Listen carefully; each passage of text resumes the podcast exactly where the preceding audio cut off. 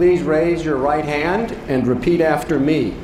I, Joseph Robinette Biden Jr., do solemnly swear I, Joseph Robinette Biden Jr., do solemnly swear that I will faithfully execute that I will faithfully execute the office of President of the United States office of President of the United States, and will, to the best of my ability, will to the best of my ability preserve, protect, and defend preserve, protect, and defend the Constitution of the United States. the Constitution of the United States. So help you God. So help me God. Congratulations, Mr. President.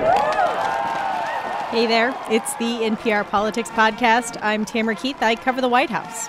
I'm Franco Ordonez. I also cover the White House. I'm Scott Detrow. I also also cover the White House. And I'm Juana Summers. I cover demographics and culture. The time now is 2:14 p.m. on Wednesday, January 20th, inauguration day. Joseph R. Biden has been sworn in as the 46th president of the United States of America. Kamala Harris was sworn in as vice president. She is the first woman, the first black person, the first Asian American to serve in the role. Scott, I want to start with you because you are on the west front of the Capitol still and were there for the ceremony and all morning. What was it like? You know, the way I've been thinking about it is the day started as surreal and strange, and the closer we got until noon, the closer it got to normal. And, and let me explain what I mean by that. I walked in through multiple security barriers. There was barbed wire through the fences surrounding the Capitol. I'm looking down the mall.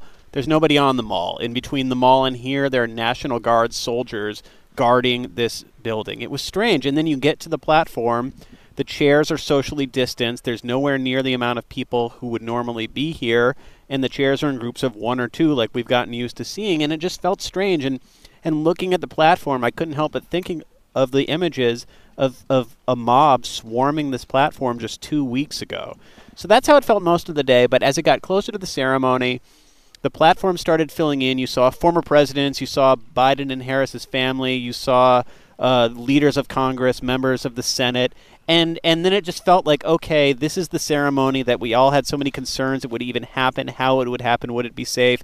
It's going forward. This is going forward, and and and from the time the ceremony started forward, it, it kind of felt like every other inauguration, except for the fact, and we'll get to this later, the sense of resilience that this mob, this attack on democracy, did not stop this transfer of power from taking place. In the end, it was just so normal. Um, and and in in a way that felt weird given everything that the country has been through in the last mm-hmm. couple of weeks couple of years um, let's hear a bit of what biden had to say Today, we celebrate the triumph not of a candidate, but of a cause the cause of democracy. The people, the will of the people, has been heard, and the will of the people has been heeded.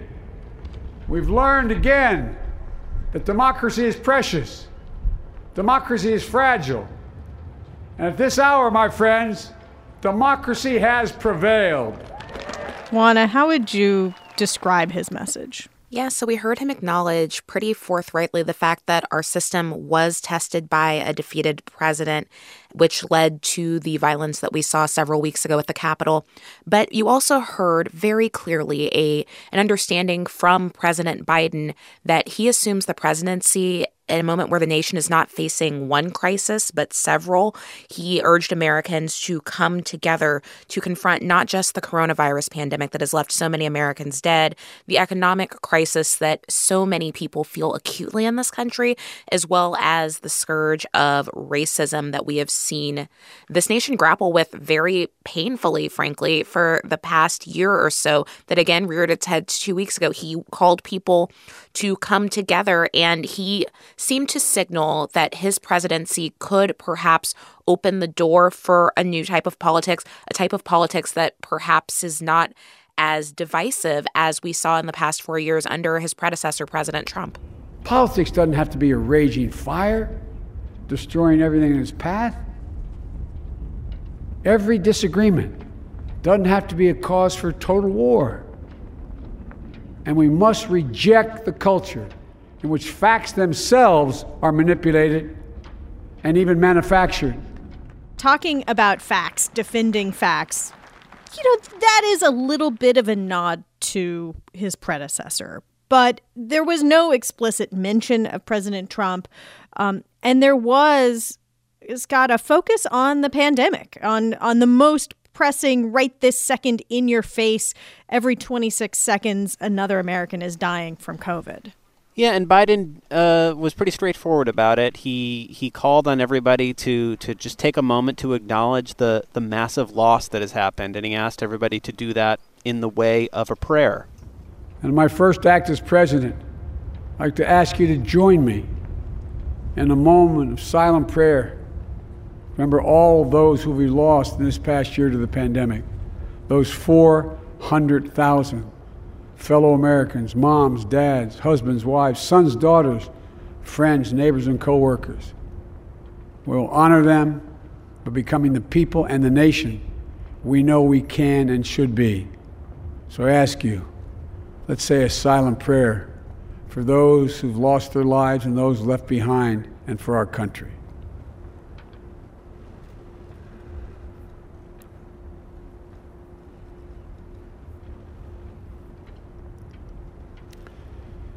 Amen. And words like that, sentiments like that, are so straightforward and relatively simple, but we haven't heard them over the course of this year. And yesterday, I, I, was traveling with Biden as he made his way from Delaware to Washington, and his first stop was at the Lincoln Memorial, and he and Harris led a very short, quiet, reflective ceremony in front of the reflecting pool where they talked about this loss. They asked the whole country to to pray and to heal and to mourn as one, and then they they lit lights that went down all along the reflecting pool, 400 lights for the 400,000 people who have died, and it's just a night and day tone from from the past year and the way that the White House had talked about this up until today. Yeah, there have been so many grim milestones that have been missed, and and Biden and Harris wanted to pause on this one. Um, Franco, I want to direct you to the end of this speech where Biden talked about what he saw as his responsibility in the office. My fellow Americans, I close the day where I began with the sacred oath. Before God and all of you, I give you my word. I will always level with you. I will defend the Constitution. I'll defend our democracy. I'll defend America.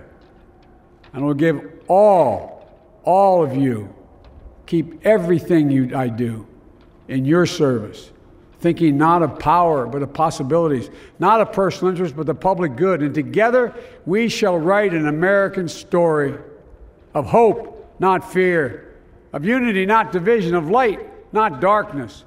You know, it's interesting. You know, he talked uh, a lot about there being truths and there being lies, and lies told for power and for profit. And as you, Tam, noted earlier, it seemed like one of those unspoken moments where he was clearly setting him himself apart from President Trump.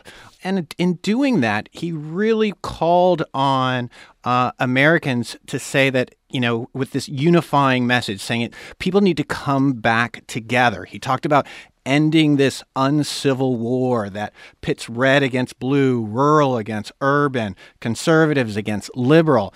I mean, it's a huge challenge that he faces. Probably one of the biggest long term is trying to, you know, connect this uh, divided America. And I think this idea of truth and uh, being truthful, as he said in the campaign, um, is kind of central to that, um, and wanting to, you know, set apart from President Trump and kind of chart his own course there. Yeah, the other thing that stood out to me is as he talks about this sacred oath, there is something about the inauguration, and those of us who've witnessed several of them now there's something sacramental or like you're going to church like there are the routines. There's there's the oath. There's the oath taken by the vice president. There's uh, the national anthem the pledge of allegiance. There are motions that that you go through that are part of this ritual of american democracy. And and it happened. It happened today at the Capitol. I, I, you know, I just say no doubt. I mean, like, you know, President Trump came in promising to upend Washington. He did that, and he did it so much that it really uh, disrupted many American lives and really put a lot of Americans on edge. And now President Biden is clearly coming back with this, you know, bring America back message, build America back message. And I think this was part of that and making sure, trying to restore many of uh, you know American institutions as well as you know he, key traditions uh, that we saw today. And and I think overhanging over the entire ceremony and I, I like the way you framed it, Tam, and I think that's true. And I think it was even more true today because the officials on that stage, the lawmakers on that stage, the new administration on that stage saw that this building was under attack, that people tried to stop the certification of the presidential election and stop this from happening. And there was a feeling of, you know what, it's happening anyway. And I think the thing that, that really brought that home to me more than anything else was when Lady Gaga was singing the national anthem, which was, I think, I mean, I, I was in the moment. I don't know if, if I'm prejudiced, but I think you put that in the Whitney Houston Marvin Gaye National Anthem Hall of Fame. That was amazing. but she, with that golden microphone, she turned and looked very clearly at the U.S. Capitol when she got to, and our flag was still there. And it was a clear message that this building is still standing, the transfer of power is still standing, the federal government is still standing, and you could tell everyone here was really moved by that.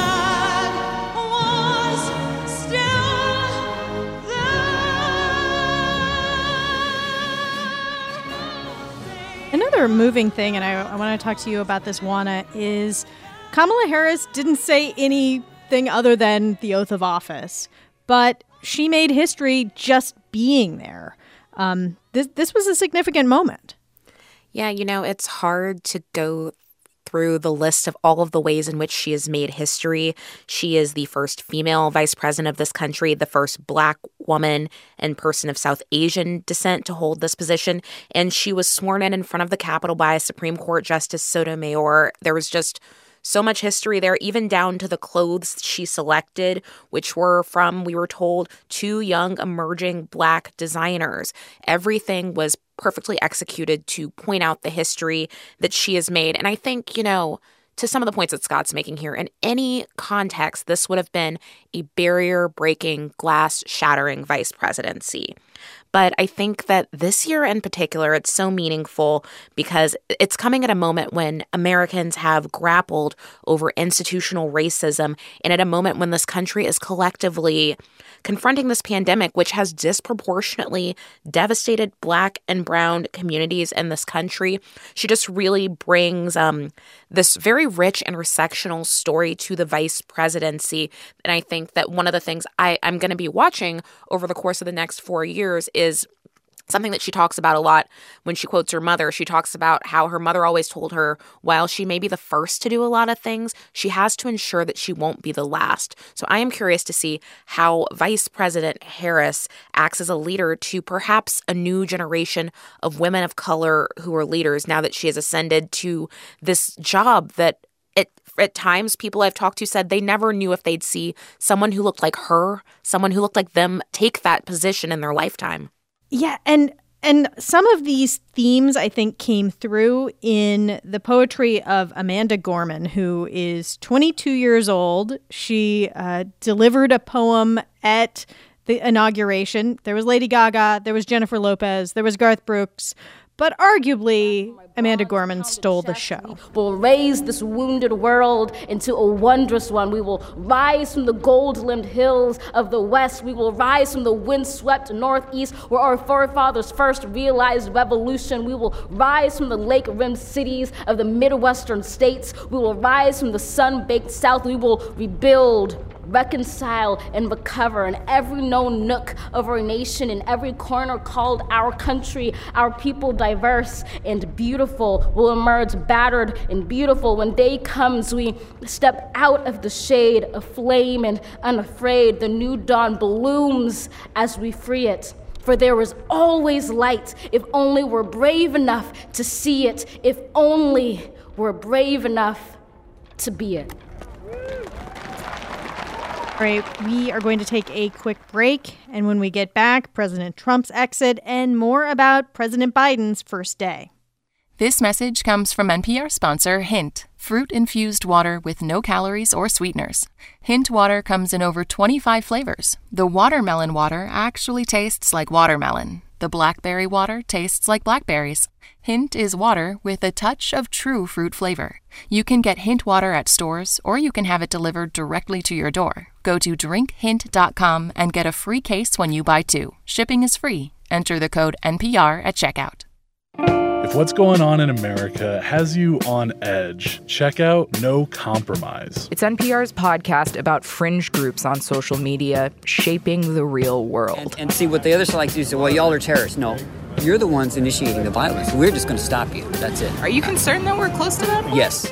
I think it's it's a call to action for people to use violence. How'd we get here? What's next? Listen to No Compromise wherever you get your podcasts. And we're back. And former President Trump is now a resident of Florida. He left Washington, D.C.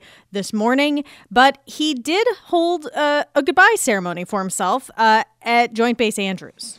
I will always fight for you. I will be watching, I will be listening, and I will tell you that the future of this country has never been better. I wish the new administration great luck and great success. He never actually said Biden's name, and he suggested that if there is great success, it will be because of the foundation he laid. So, Trump being Trump to the end. Uh, Franco, you were there at the White House today when he boarded Marine One for the last time. What was he like? Yeah, it was interesting being there. I mean, just the White House today uh, has been, you know, a different kind of place. You know, a lot of there's a lot of people, you know, the remaining staff at least who are leaving this morning. There were several of them who were in tears, taking photos, saying their last goodbyes. Um, and, you know, I think President Trump, as he came out, he had a little bit of a, you know, similar goodbye m- mood when he talked about, you know, thanking, uh, you know, thanking the American public for the opportunity to do this job. You know, he he would look back at the White House um, as he said that. I think there was a bit of, uh, you know, sadness about that. Um, but obviously, you know, and you know, as he walked back, you know, a lot of people still wanted to know if you know, as you mentioned, he did not mention Joe Biden. He still hasn't conceded the election. You know, there were a lot of questions that were called out to him, that I called out to him, asking him if, if he had any regrets for what happened, particularly over the last two months. Is he concerned about his legacy? Um, and he moved on without, um, you know, without taking any of those those kind of questions that I think a lot of people are still curious about.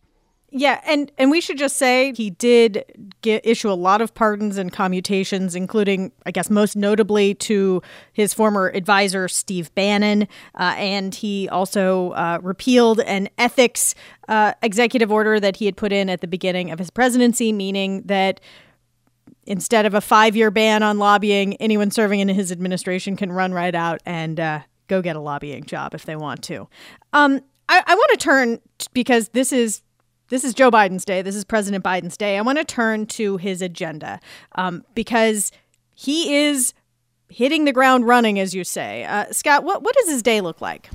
Two ceremonial things before he, he goes to the White House and, and starts signing these executive orders we're going to start talking about. He actually began the day with Mass at uh, St. Matthew's Cathedral here in Washington, D.C., downtown Washington, D.C. Uh, it's gotten kind of lost in a lot of other things, but Biden is only the second Catholic president after John F. Kennedy.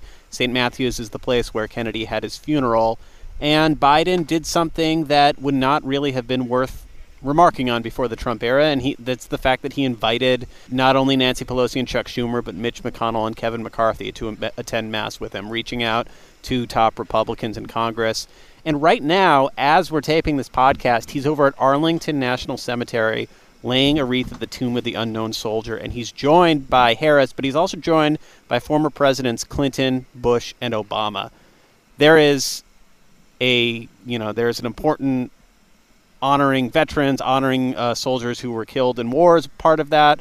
But I can't just stop dwelling on the on the visual of Biden joined by these three presidents that former President Trump spent four years attacking and trying to undermine their legacies. And here's the four of them while Trump is in Florida, joining together and laying a wreath uh, together at Arlington National Cemetery.